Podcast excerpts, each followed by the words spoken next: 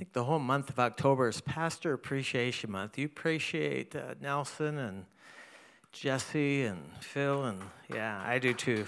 I think it was Dr. James Dobson that decided that pastors are underappreciated, so he said, let's, let's have a whole month. Since then, there's all kinds of, there's not enough months for all the kinds of things that people want to honor, but uh, I appreciate the pastors of this church. Um, when I was a brand new Christian, I got a, a, prophetic word about mining out all the promises in God's word, and then I'd have something to give away when I was prophesying or counseling. And I worked at that for about five years, going deep in Jeremiah, deep in Ezekiel, books that I'd never been in before, Job, and looking for anything that would be a promise that we can stand on or prophesy. And uh, I kept a notebook and would just write them out, write them in the margin of my Bible. Got a nice big wide margin Bible. And uh, it occurred to me recently, we were singing about the promises of God, and we're singing about that again tonight, that people don't really stand on a promise. It's not like they're really hanging on something and playing it back to the Lord and uh, citing it and reciting it and getting it back with your mouth out loud to the Lord. There's power in that. And uh, I don't know how many promises I mined. There's, I've, I've cl- I got about 200 pages of them. And that's not even Psalms and Proverbs because there's like a promise in almost every verse. And it's not the New Testament, it's just the Old Testament because the New Testament is just filled with promises. And so if you want a copy of that, you can go to our online bookstore and there's a, we just uploaded it. It's a fresh copy of promises. And uh, a couple weeks ago, I taught on the, the promises of, of Paul, or the um, praying the prayers of Paul. I went through and found out all the prayers of Paul and and found them in different translations and paraphrased it to get it down in my own heart. And that's, that's on um, pennclark.study. You can go there and you can download it onto your phone, a little PDF, so you can just kind of pray that. Uh, you have to mix it with faith. You can't just pray it by rote, it won't work. You have to mix it by faith. But uh, I've been doing it afresh. I've kind of lost track, lost sight of that.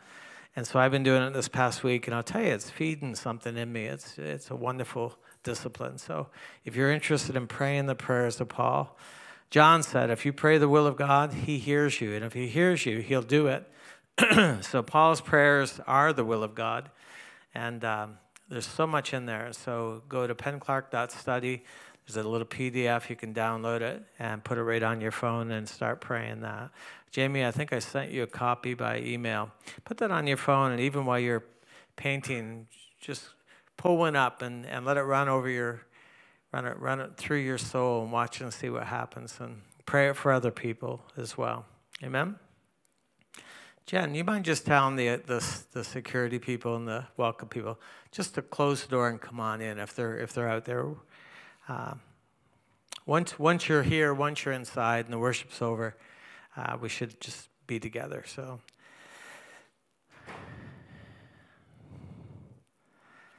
If you could imagine Father God as a young, young man, and he's completely alone. There's no angels, there's no earth, there's no people, no stars, no moon, no heavens. I remember, I remember talking to my, my kids about this when, when they were just young like yours. And they said, Who created God? And when, when was God born? And I said, He's always been. He never had a beginning, and He'll never have an ending. He wasn't born, He wasn't created, He's just always been. My middle son, he said, Dad, you're, you're giving me a, a brain freeze. his little mind got locked up just thinking that God's always been. But picture, picture him sitting there, and he's always been. And he's thinking into the future and he's thinking about you. And he gets a brand new book that never had a mark in it, and he writes your name on the cover. And then he opens up and creases it, and dips his pen, and he starts meditating, he starts thinking until he starts bubbling up with real pleasure. And with a flurry, he begins to write your story, who you are, where you would be, and what you would do, your beginning and your ending. And the, the word pleasure, when he says all things were created for his pleasure, the word pleasure there is thelema. It's the same word for will. It's his will is his pleasure. So, so what he thought about? Oh, he says, "Oh, I love this. Oh, oh, oh, yeah. Let's let's write that." So it wasn't like this drudgery of, you know, boring, boring, boring, uh, negative, negative, negative. What he wrote was his pleasure. His will is his pleasure. So if it got him pleasure when we tap into it, we find our pleasure. And you won't have any pleasure. You'll never live a life of being pleased or satisfied unless you're tapping into and striving for the pleasure of God. Your pleasure is linked to His pleasure. If you can imagine Him writing, getting a brand new ledger, a brand new book, and he begins writing your story, writing your life. What did he write? It says Rodney Smoker right on the cover. What did he write? He wrote something.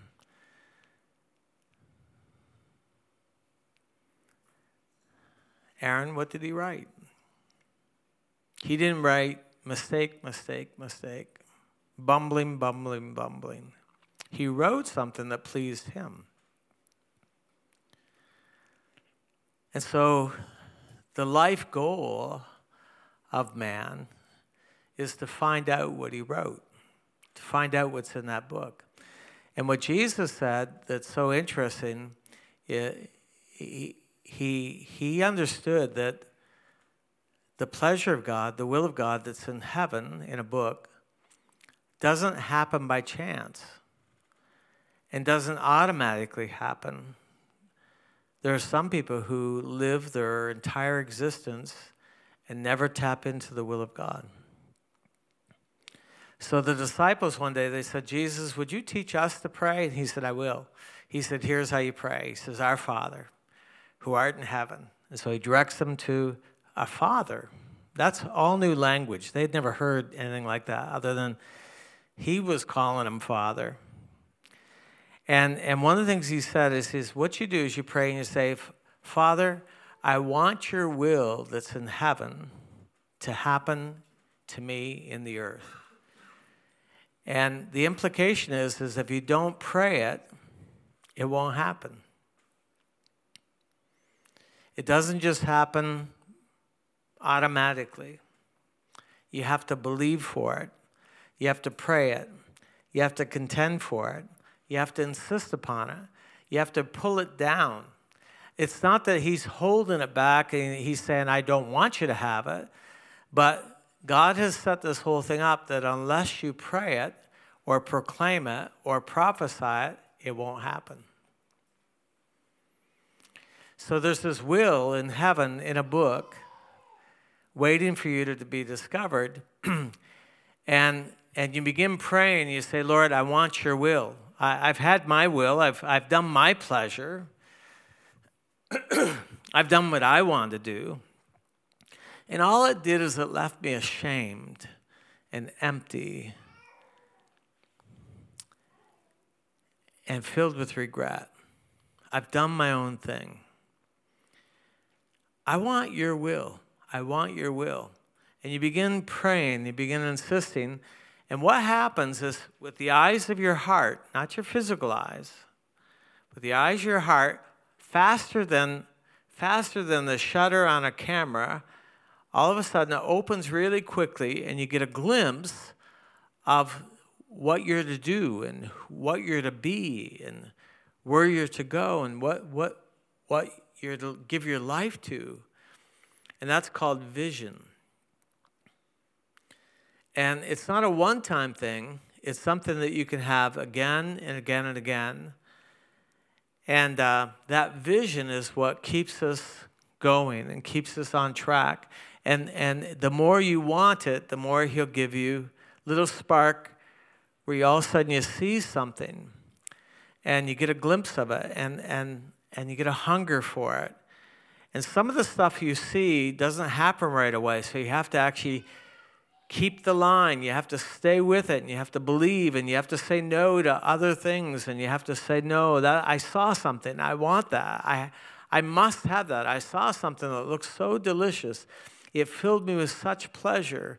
I must have that. And so you say no to le- lesser things and baser things and the things that would rob you and take you away from that, that vision that you saw.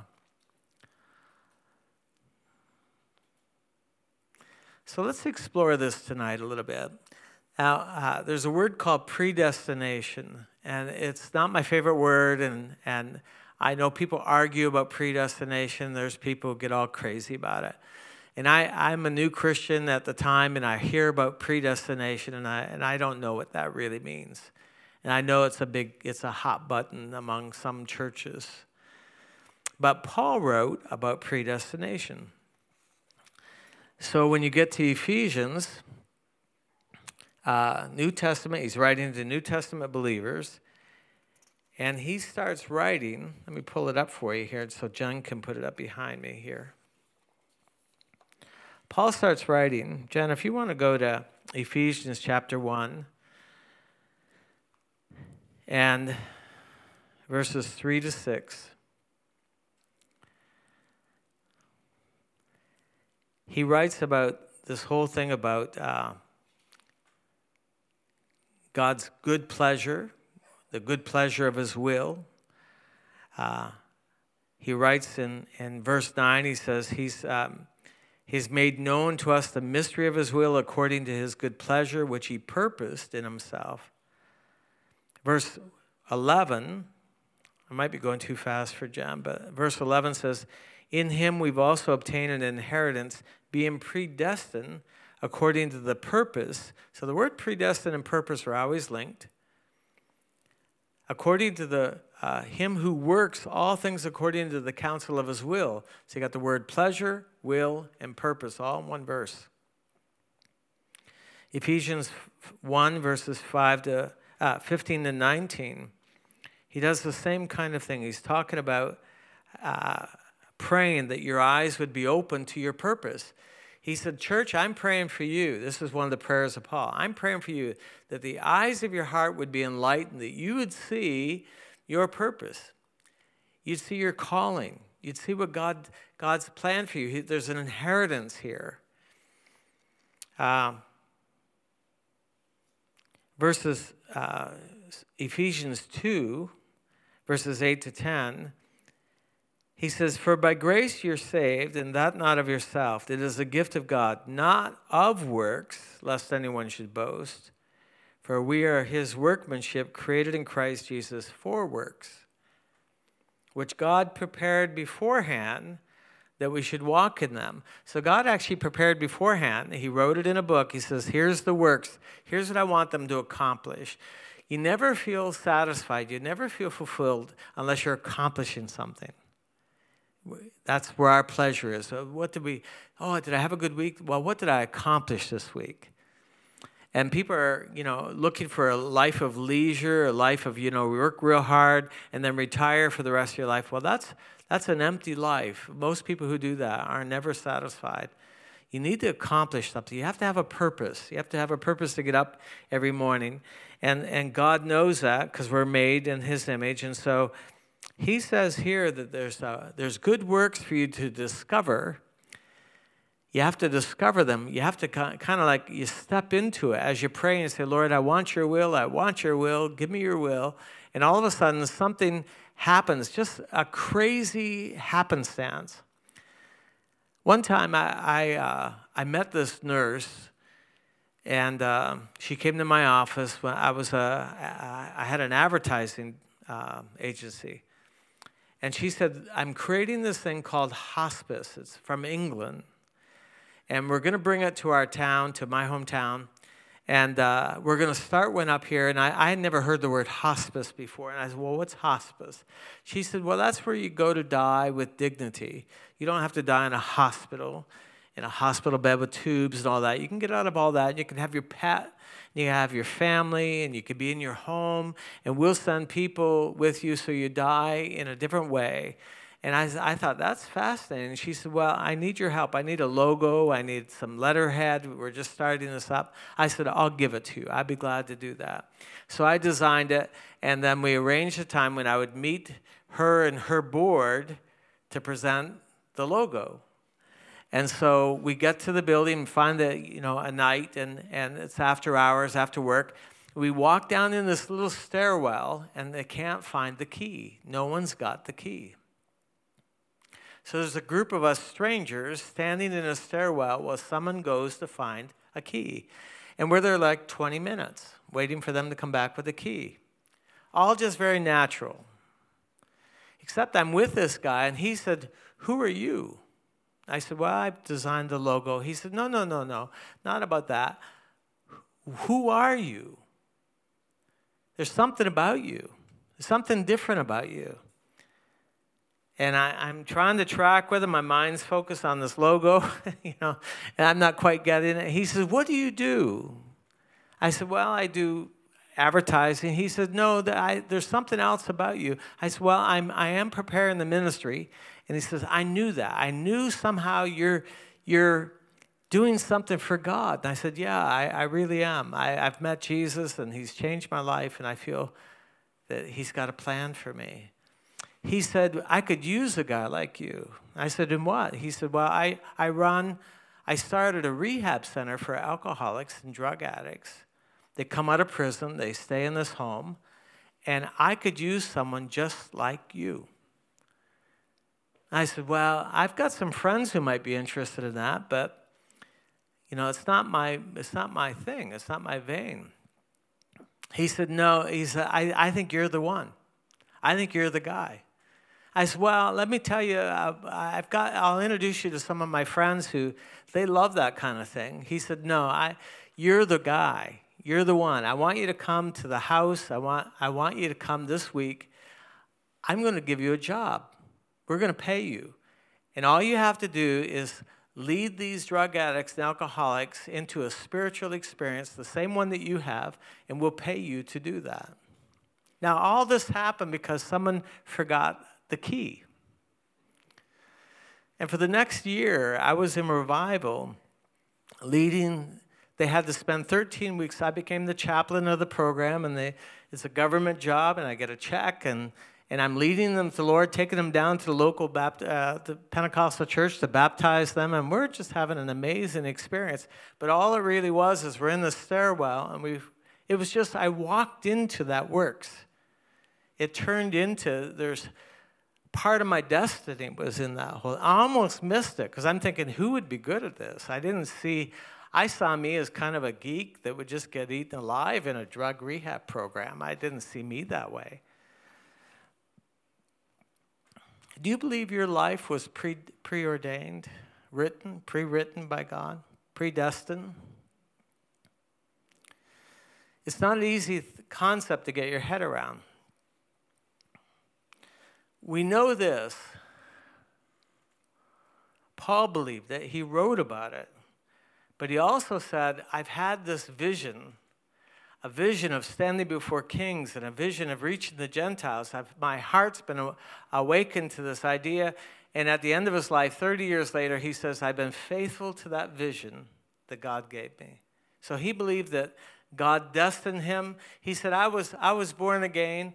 Uh, uh, but uh, I was kind of out of time over here, but I was in God's will. It was His perfect timing that He caused me to know Him. I was born again by the will of God. That's what Paul believed. Now, we believe that about Jesus, there's about 50 glimpses in the Old Testament of Jesus that some prophets' eyes were open really quickly and they said, You know, I saw they pulled the beard, they pulled the hair out of his face. And they wrote that. That's ha- and that happened. They took their coats off and broke branches off the trees and they laid it down in front of him sitting on a baby colt that had never been ridden on. And he's riding down the street. They're shouting Hosanna. And so he gets a glimpse of that. He writes that down, puts it in deep in some prophecy. But it's about Jesus. He said he, he he's, uh, he's going to preach, he's going to open the eyes of the blind. He's going to preach the gospel to the poor. He's going to heal the brokenhearted. He's going to bind up those who are wounded. And, and he wrote it, he saw it. And then Jesus is standing in a synagogue. They open the scroll. The guy puts the stick on the scroll and he begins to read all this, this line about his what he's what the spirit of the lord is upon me because god has ordained me he's destined me called me to preach the gospel to the poor, and he itemized this whole thing, then goes, sits down, and everybody's staring at him because they'd never heard anything so beautifully. No one had read scripture like that. No, it sounded personal, it sounded real, it sounded like he meant it. It didn't even have that religious uh, cadence to it that the Jews would put on that, that whole religious tone. It was void of all of it. And they never heard such marvelous words. And they looked at him, and he's looking at them, and they're, they're looking at him, and he's the carpenter's son. And he says, Today, this is fulfilled in your hearing. This is about me. Isaiah saw me. Now, that happened about 50 times. From where he'd be born to they flee to, flee, uh, flee to Egypt and come back and live in a different town. They named the town. They described him completely, how he would live, how, what he would preach, and how he'd die. Do you believe that about Jesus? That God wrote it in a book before he was and gave people a little glimpse with the eyes of their heart now, if you believe that about Jesus, why don't you believe it about you? He did the same thing with you. We know that he did it with Jesus, and you can say, well, he's the Son of God. I mean, he's special. Well, Judas, they wrote about Judas. You can read, you know, in Acts, Peter, he gets up and he says, well, here's what the scripture says about Judas. Uh, said that, that uh, they would even purchase a field from the wages of iniquity and he would fall headlong and burst out in the middle of the fields. His entrails would gush out. He'd leave his children and his wife fatherless. It described the whole thing. He says it's written about him in the book of Psalms to let someone else take his calling and his purpose. His place will be desolate and no one will live in it. Let another take his office. That's about Judas. If he's writing about Judas, why can't you believe that he'd write about you? There's a book in heaven with your name on it. And you could have it or you can pass. And when you die, you'll literally see this book. In fact, here's what I believe. You don't have to believe this, but I've, I've believed this for so long. I'm so used to it. I can't believe anything else by now. I'm, I'm, I'm in this thing, I'm committed to it. I believe that you'll stand before Jesus one day in front of all humanity, in front of everyone who's ever been. And the book of your life that God wrote about you will be open, and you'll see His plan for your life from start to finish. And you'll see it, and you'll, you'll, you'll be absolutely amazed, and you'll say, I, I, I, I didn't know. I didn't know. I didn't know that's what He saw in me. I didn't know that's what He planned for me. I could have had that. Instead, I've got this life that doesn't work. It doesn't. It fires and misses and runs out of gas. I got a life that just doesn't quite add up to anything. And, and I could have had that. All I had to do is ask. I, I could have contended for that. I could have prayed for that. Like if your life is all cobbled up and broken, and that, that's not many of you, but, but it's many people in the world, and they say, Well, this is uh, God's sovereign and He destined my life, and I've got this broken life and a whole string of broken relationships. That's not God's plan. That's you having your way. He's made us in a way that you can have your will or you can have His will, but He'll never push His will on you. He'll never make you. He doesn't force His circumstances, force his purposes on your life. You have to either want it or it won't happen. In fact, when He shows us His purpose, what He wrote in the book, people start crying to such an extent that God Himself actually brings them close to them, to Himself, and begins to wipe away their tears. And He has to take away the remembrance of this life down here because it's just so painful to realize ah, I, I could have had this, I could have had something different. So he has to console, wipe away the tears, because there's regret. I think one of the big regrets was how, how we, what, what prayer could have achieved and we didn't pray. What could have, how life could have been different had we just prayed.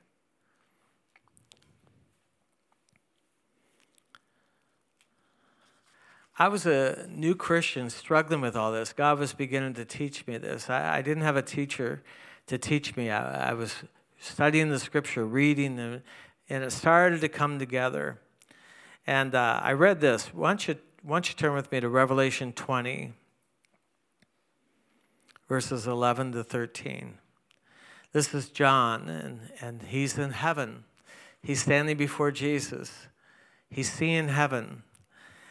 And he says, Here's what I saw. And he saw it with the eyes of his heart. He says, I saw a great white throne and him who sat on it, from whose face the earth had fled, earth and heaven had fled away. And there was found no place for them. And I saw the dead, small and great, standing before God, and the books were opened. And another book was opened, which is the book of life. And the dead were judged according to their works by the things that were written in the books. And the sea gave up the dead who were in it, and death and Hades delivered up the dead who were in them. And they were judged, each one according to his works. Go back up. It says, and the books were open. Notice that's plural and it's not the book of life. Then he says, Oh, yeah, and there's this other book, a book of life where everyone who's born again, their names are inscribed in a book. So that's a separate book. So there are books. It's not just one, there's several books. Here's what I think they are. I think, I think the, one of the books that's open contains everything God wrote. Another book that's open is everything that you do everything you choose, your will. And there are angels who are assigned, and they write down everything you say and everything you do and everywhere you go. And they're writing it down as fast as it happens.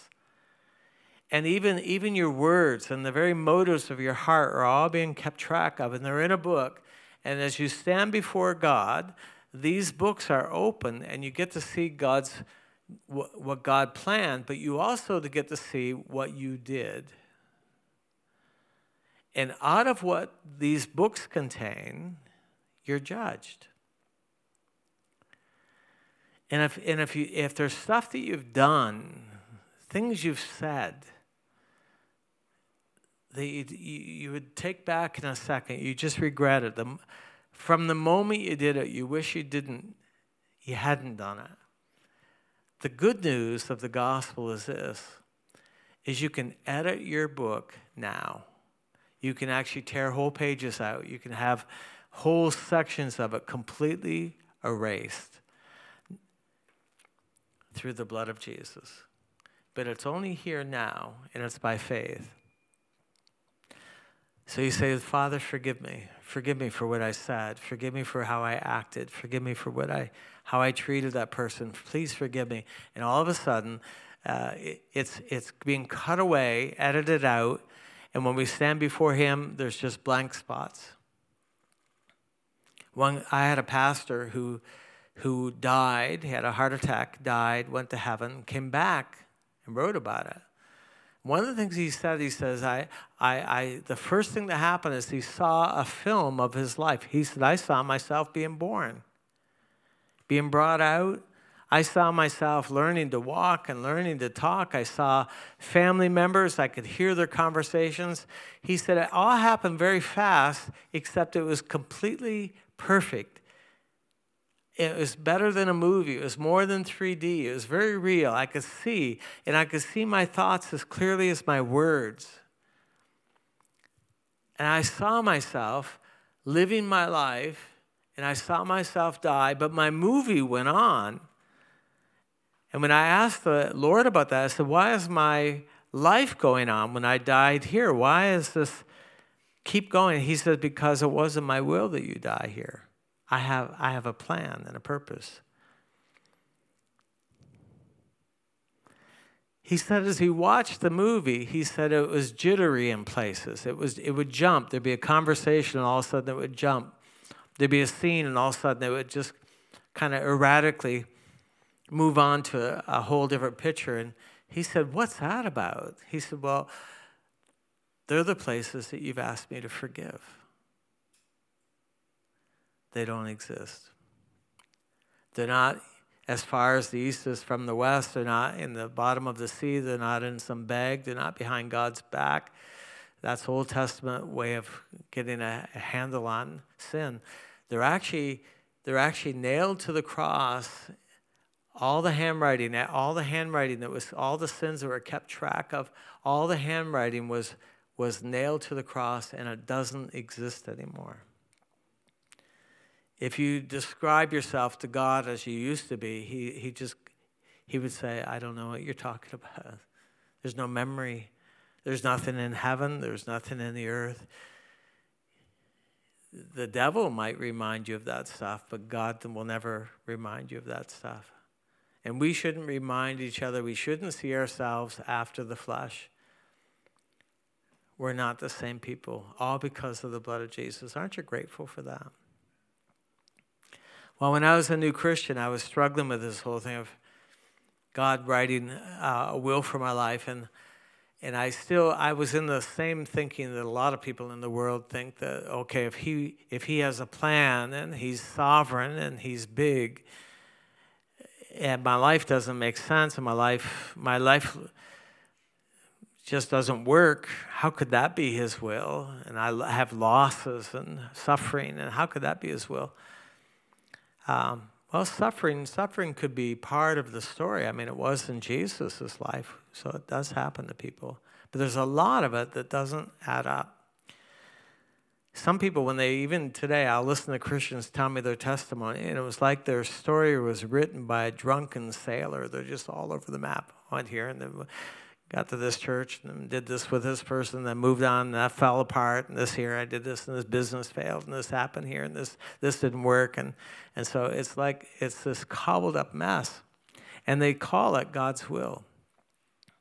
And I don't know except that he's more to me, he's more like an architect that he he knows the the end from the beginning, and so when you see an architect, he if I do this here, it's going to affect the measurements. They're going to, it's, I need to leave room for wiring and plumbing, and, and they, they just see differently. They think differently. And God's a master builder.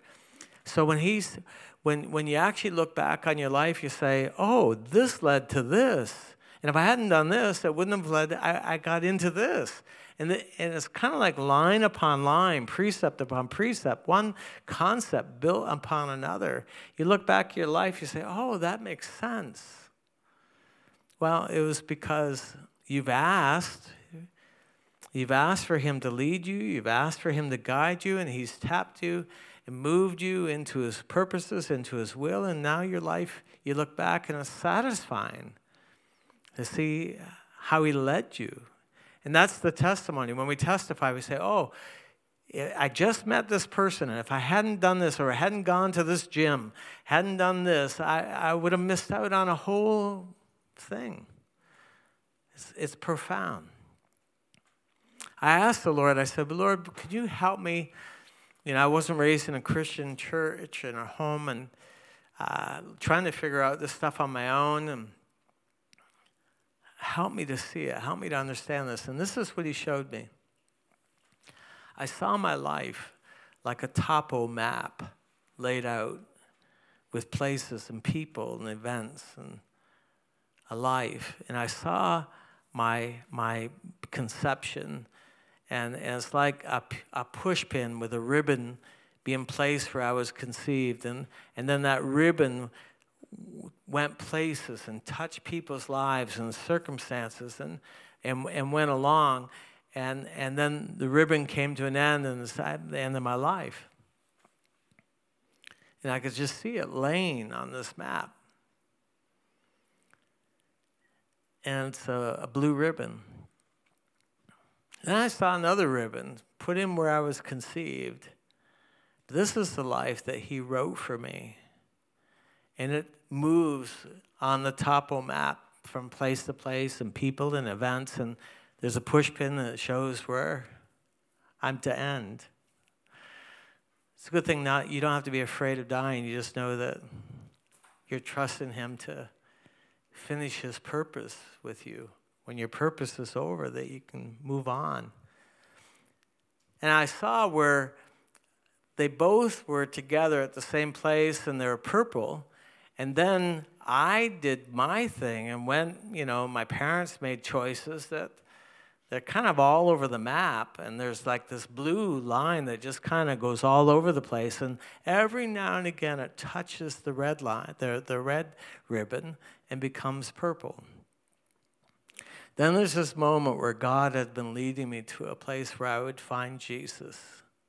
And I met him, and there's this patch of purple. And I was so afraid of doing my own thing. I, I was like a child clinging to his mother's apron, saying, God, I want your will. I, want, I don't want to do my own thing. And so my life is purple. And then you get cocky and you go off and there's some blue line again. Sometimes the blue and red go parallel, and sometimes it crosses again briefly, and then you get another patch of purple. And but the purple's the best part. So you learn to say, God, I want your will. I choose for me. What, what, what do you want me to buy? Where do you want me to go? And, and you just keep including him in all your plans and acknowledging him in all your ways. And you get this stretch of purple that's so satisfying. And that's how he helped me to see that it's not all his will and it's not all my will. It's this unusual blend of both. Can you see it?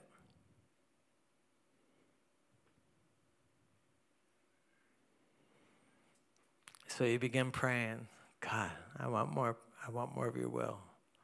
I've tasted just enough to know that I don't want my will anymore. I want yours.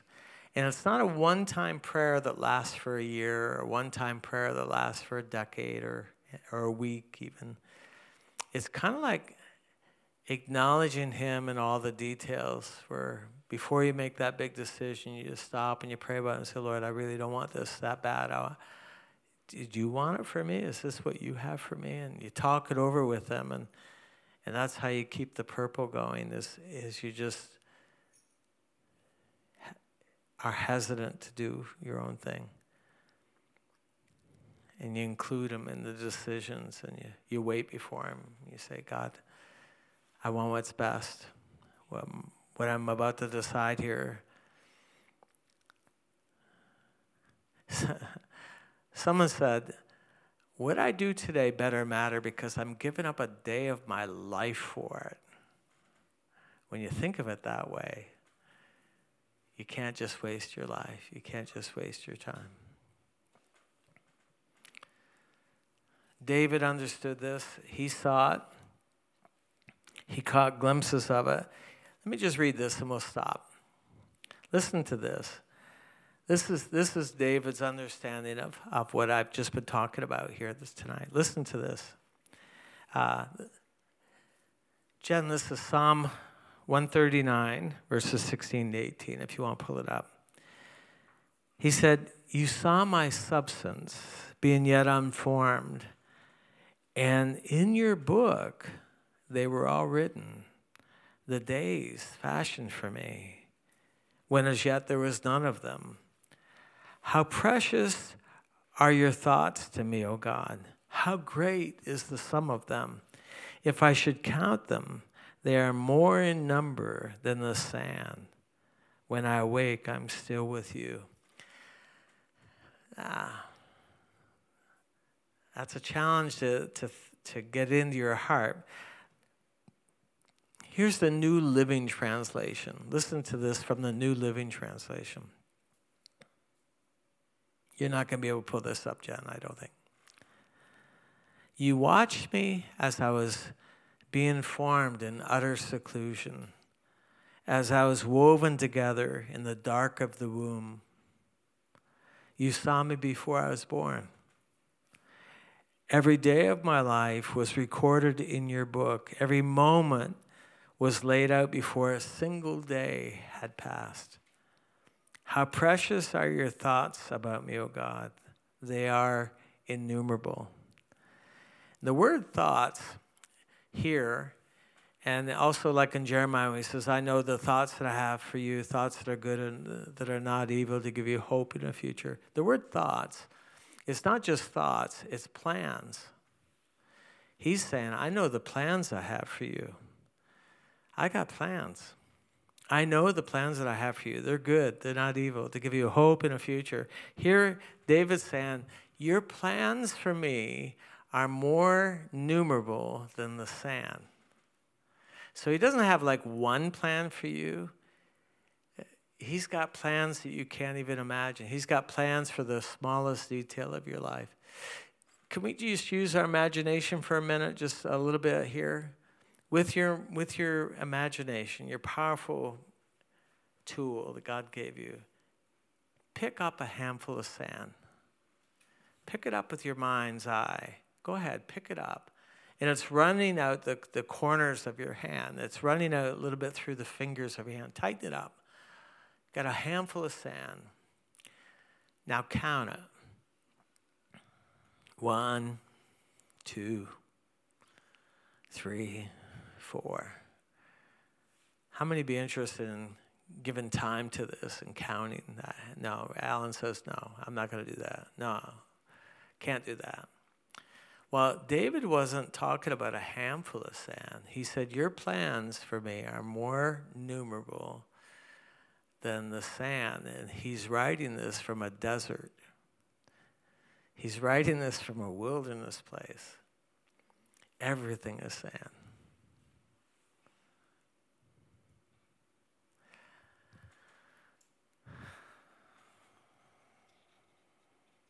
Amen? So there's a real day, an actual day coming when you'll stand about 18 inches in front of Jesus and he'll say, Open the books.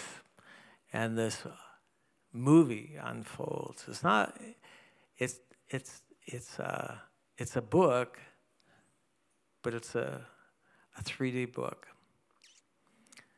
And all of a sudden you see yourself being conceived. You see yourself being brought forth. You see yourself living out your life. And you watch it because have you ever watched an old home movie or watch a movie or something where there's a, your kids or yourself when they're younger? I mean, you study that thing because you can't. You want to take it all in. Well, that's what we'll be doing. And so will everybody else because there's a lot of people in your story. And that movie will play out and everything that ever happened will be revealed. And another movie will play somehow that'll just take a few minutes of time, but will be a complete life. And it's the movie that he made for you in his own heart and somehow put down on paper or somehow and got caught. And you'll see it. Is that exciting or what? My point in sharing all of this is uh, sometimes I get these boring patches of my prayer life, but when I, the more I think about predestination and His will, I pray better. I pray more. I pray more specifically. I, I start saying, God, I, lead me today. Show me, you know, what to do, where to go. I want. I just don't want to map my own life. I don't want to make my own way. Amen.